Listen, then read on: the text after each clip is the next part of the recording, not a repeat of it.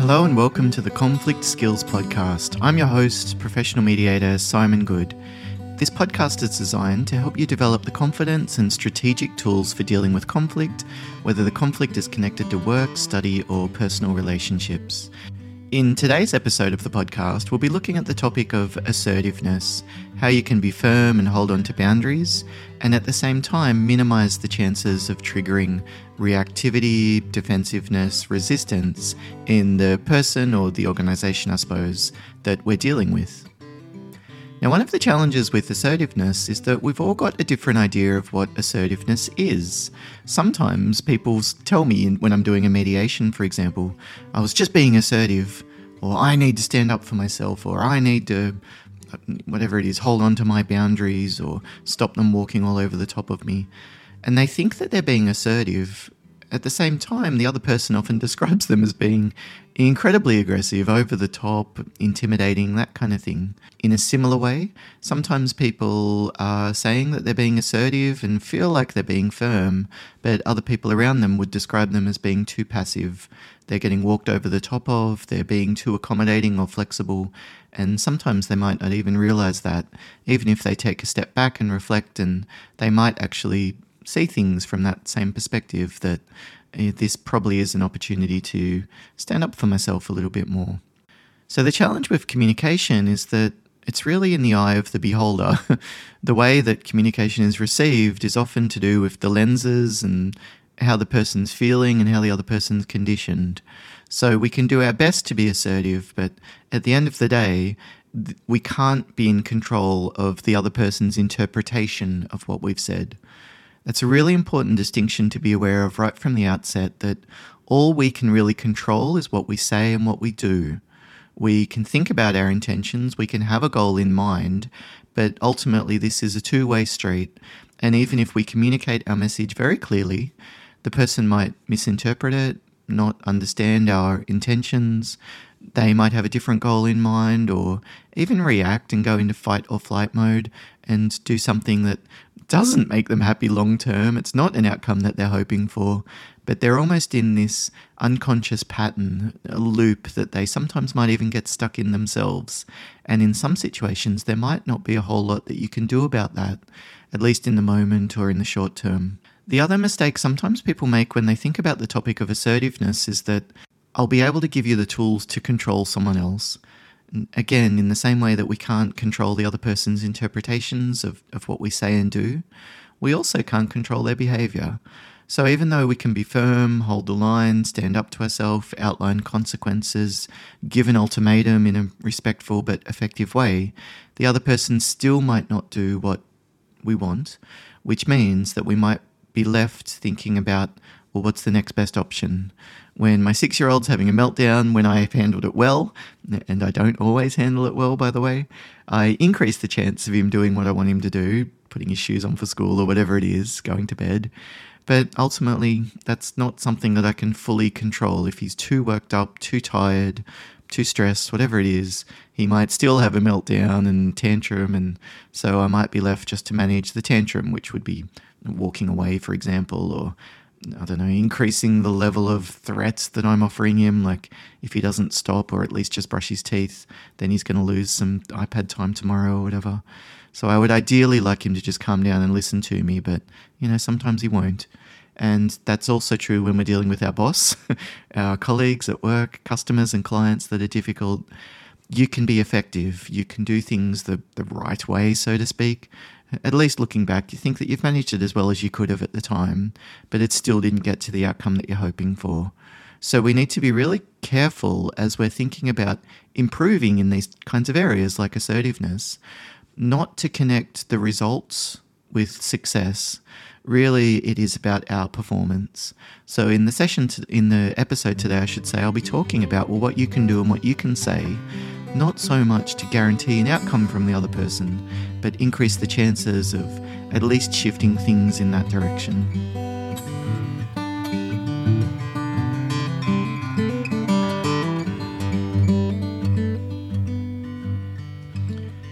So, in a situation where we decide to be assertive, the starting point often is to get clear on our goal If my son's not listening to me, it's time to go to school, and I've asked him six times to put his shoes on, then my goal is getting his shoes on. I also, though, before I get to work, don't want to be in a massive battle with a six year old. I don't want to arrive to work stressed. I want to be able to wrap things up quickly. So, you know, I want him to put his own shoes on, like showing a bit of responsibility, for example. Uh, what would you say? Like, he's, um, it's his shoes, so he should put them on himself. So that's one goal I have is that he learns how to do it and looks after himself. At the same time, I need to not be late for work. So in this situation, I could consider things like just going and doing it for him or offering him help. So when you've decided to be assertive, just whatever you do, don't get stuck on short term goals. Like it's his shoes, he needs to look after it himself. If it's going to cause you problems that are more significant, like being late for work, getting really stressed and flustered and flazzled on a day when I've got an important meeting, for example. Um, even my relationship with him, I, I don't want to come across as really unsupportive in a situation where he might be struggling a lot more than I realize. The same thing happens at work. You've decided to be assertive, and your goal is to, I guess, be firm and stand up for yourself, give your boss a piece of your mind, tell this person how annoying they're being. You also though have other goals like you want to go for this promotion in six months or you're applying for another job anyway and so this job doesn't really matter. Just thinking about it within the context of everything else that's important to you will prevent you from i guess making a mistake that you might regret.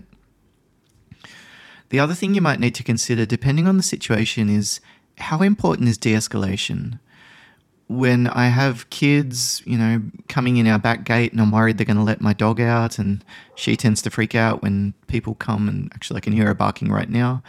Um, I'm not thinking about de escalation. I just yell, shut the gate, guys, shut that gate. Whereas if I've got a kid in my house and they're upset and distressed about something that's happened, maybe my son's been a bit of a jerk and he's not sharing, then I'd be much more likely to de escalate and be empathetic and listen and calm them down first before I'm assertive and say, well, look, you need to go and talk to my son about that yourself. So I would really consider how important de escalation is. And if I do need to de escalate the person, then I'll do that first. There's no point being assertive, giving ultimatums and threats, explaining the rationale for your decision. If the other person's in fight or flight mode, it's not going to register. They're not going to be able to hear you if my son's having a meltdown, there's no point me going in and saying, I've given you three warnings, you know, it's your own fault for not doing it quicker. The same thing happens a lot in couple relationships. Someone decides they need to be assertive, so they stand up for themselves, but the problem is the timing. The other person's in such an escalated and agitated state that you saying to them, I'm not going to continue this conversation until you calm down, or you're not listening to me, I need you to understand this and this and this. Well, if the other person's so worked up, it might mean that they can't understand what you're saying like physically, they've lost the capacity in that moment. So you pushing it and pushing it might mean that you're hitting your head against a bit of a brick wall, or worse, you're you're escalating the situation even further. You might start to get worked up as well. So think about your goals and just consider: is this a situation where I should de-escalate first before I'm assertive? If it's urgent, there's not much time, there's a safety concern or something else, then I probably would need to just go in and be assertive from the word go. Shut that gate before my dog gets out, or she might bite one of you if you come in. Um, there's situations where you just need to be firm. Put that down, stop that, don't cross that road, there's a car coming. Even at work, don't do it like that. You need to do it like this. I'm not so concerned about the other person's feeling. If it, there's a safety concern, for example, and they're going to, I don't know, drill through a pipe that has gas in it or cut a wire with live electricity or something like that.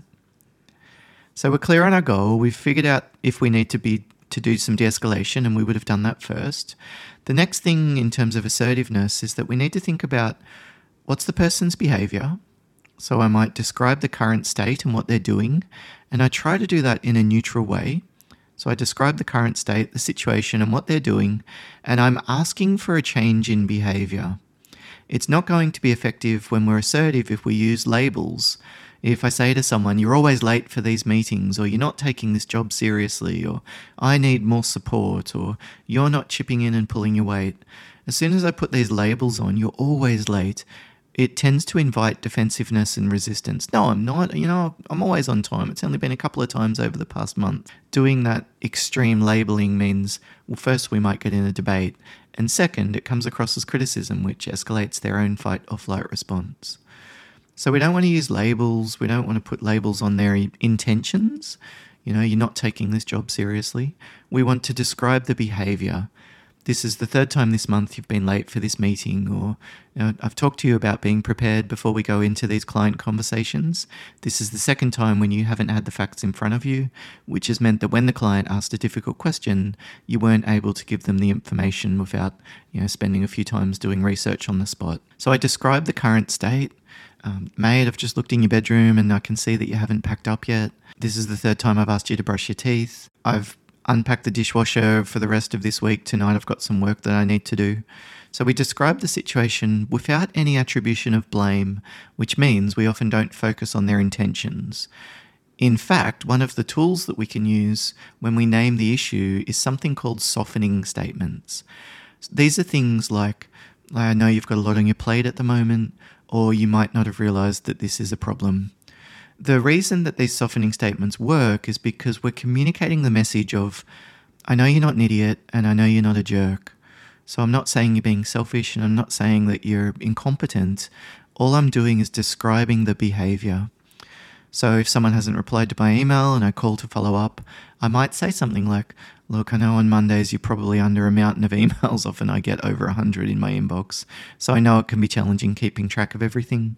I'm just following up on the email that I sent through on Thursday last week because we need a response from you by close of business today. I thought rather than sending another email, just give you a quick call. I don't know, maybe there's a problem that might have come up on your end. So I'm normalizing potential contextual factors that have contributed. Not saying you're an idiot, not saying you're a jerk is like the subtext here. And at the same time, this is the reason I'm calling. This is what I wanted to talk to you about. So I might say to my son, Look, I, I, know, mate, it's so hard to pull yourself away from a good show, and you might be at a really good spot for all I know. I need you to pause it now and go and brush your teeth. I'm not saying you're an idiot. You're not a bad kid. You're not in trouble. This is what I need you to do. So we name the issue neutrally, if, if possible. We might add in some of those softening statements like, you know, you might not have realized this. I, I know this is a lot to keep track of. It sounds like you've probably had a pretty chaotic day. I, am still hoping I can get this from you. Do you think that would be possible? The next thing that we want to do is ask for what we want. And again, the focus has to be on behavior. And in some situations, we want to build in a higher level of accountability or add some parameters. Maybe we need to be more firm. So I might say, I need you to do this by this time. And then the most, I guess, assertive way we could phrase it would be to clearly outline any consequences. I need you to do this by this time for this reason, maybe. And this is the consequence if it doesn't happen. This is probably where you've asked the person to do something a few times and they haven't done it, and you're needing to ramp up the, the pressure or the intensity, so to speak. We need to do this carefully because, again, it can trigger that resistance and defensiveness. Some people get their heels dug in a little bit if they feel like they're being pushed around, and you adding another consequence, they might, whether they think it or maybe even say it, Are you threatening me? It's often the sort of line of narrative that they come up with. I suppose, in a sense, you are. You're outlining a consequence, but we don't want to be too forceful, too over the top with these kind of factors, at least early on. So for me, I'd usually just ask for something in the first instance. I might describe their behavior and ask for it again.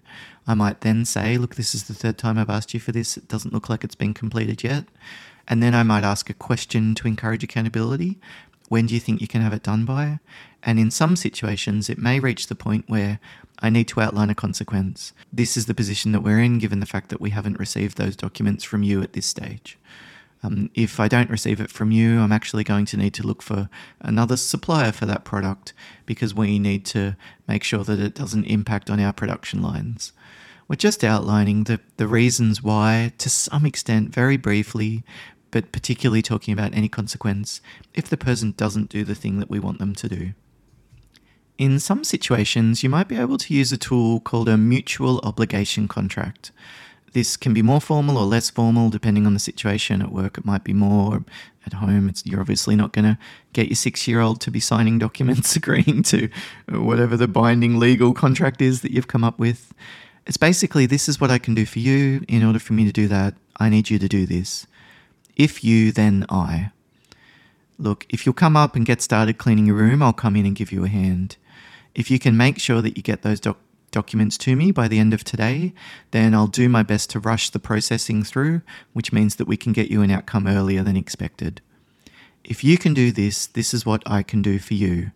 It's particularly helpful if you're a natural accommodator or a compromiser, and it means that you can stand up for yourself and get a little bit of what's important for you, as well as keeping the other person happy and finding a short term solution, even if it means that you fix it for them. So you might say something like, Look, I'm happy to help out and cover for you, do it for you. I can fill in the gaps here myself. I just want to be clear, though, that this is the last time that I'll be doing this. Moving forward, I, I consider it to be your responsibility. How does that sit with you? So I'm basically saying I'll come in and help if you can at least do this. It might be that you're coming in to help is just doing nothing, giving them a, giving them a little bit more time. Look, I can give you another day to get it back to me. I just want to be clear though that that would be the limit. What I need from you though in that case is to send me through a draft where it is at the moment and let me know any problems that might come up first thing tomorrow morning so that we can deal with them, which will mean that there's no hold up. The final tool that you might need to deal with in assertiveness is when the other person is continuing to refuse to do what you want. Now, one of the things that you might need to think about, and a factor I, I include in training on negotiation skills actually, is considering power. Like, what can you actually threaten them with? And are you sure that you want to do that? What are the consequences? What are the costs and benefits if you do go down that route? For me at the moment, I'm in a bit of conflict with the person who did our driveway in our new house, and the surface is all starting to erode. It just looks terrible. There's big patches that have come up, and it's because I think they didn't do a good job sealing it when they installed it. Now, there were contextual factors back then. There was lots of rain happening. It was in the middle of COVID. So I fully appreciate that it's not because they're a jerk or unethical or anything, or they don't know what they're doing. It might just be that everything got too hard at that time. Nevertheless, I want them to come back and fix it. The challenge for me as the consumer who's already fully paid the invoice, and it's been a year now, really as I think about what I can do, what power do I have, it's only formal channels from here. I could take it to, in Australia, we have something called Department of Fair Trading, where I can lodge a formal complaint. To be honest, I don't really want to do that. It's going to be time consuming and I don't want to, you know, have to go down the path of getting legal advice, etc probably by that stage I'll just get it replaced myself, even though it's going to cost a couple of thousand dollars. So I could threaten the formal action, I could leave a negative review, I could, I don't know what else, threaten to come and knock on their door or call them every day until they fix it. But my options are really limited, which means that I need to be a little bit careful about going in with ultimatums and threats because I might find myself in a situation where it backfires. That's what I did. I said, if you don't respond in the week, I'll take your Department of Fair Trading, and they just didn't respond. That was several months ago. Since then, I've decided to give them a call and try to reopen the lines of communication, but that ultimatum made it a lot more difficult. So think carefully about delivering these threats and ultimatums. A lot of the time, they can come off the top of our head, the reason for that is because uncertainty is one of the things that we find very uncomfortable. It's a similar section of our brain that processes physical pain, also finds uncertainty very difficult to deal with. So, one of the things, the knee jerk reactions that people do in fight or flight mode is they make a threat in an effort to try and get back control. So, don't slip into that. I guess, unconscious pattern of behavior if you think it's not going to be helpful in this situation. So you've decided you do need to give an ultimatum. You've figured out that, yes, it is within the power that you have, and ultimately there's no other better course of action to take. The way that we give an ultimatum will significantly impact on the way that it's received. Most people say something like, if you keep talking to me like that, I'm going to hang up this, I'm not going to talk to you anymore about this, I'm going to hang up the phone on you. And of course, that just seems like a threat. if you do that one more time, I'm going to notify HR and let them know what a terrible manager you are. I mean, especially when we build in those kinds of negative labels, of, of course, it's usually it, all it takes for things to hit the roof and they get really upset and angry. So if you do this, this is the thing I'm going to do to get back at you. It's the simplest way of giving a threat. It's the common method that most people would use. If I have to ask you to clean up your room again, there'll be no TV for the rest of the year, or you won't get any Christmas presents, or whatever the other empty threat is that you might come up with in the moment. The better way to do that is to position their behavior as a choice and to clearly outline the choice of two different options that they have. First, we might say, This is the problem. This is what you're doing that I'm not happy about. This is what you're doing that's not appropriate. And this is the consequence if it doesn't change. Or this is what I'm asking you to do. This is the behavior that I want you to consider using instead. And this is the more positive consequence if you do that. So let me give you an example using my six year old son. You can probably tell this is pretty frequent conflict that I find myself in at the moment at this stage of life. So I'm saying to my son, look, you need to brush your teeth. It's bedtime, it's too late, you, you need to go and do it and then get in bed.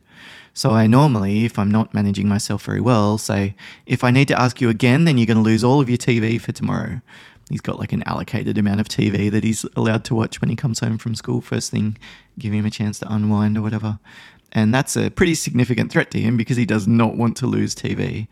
The problem is, is that it backfires. He goes into meltdown mode.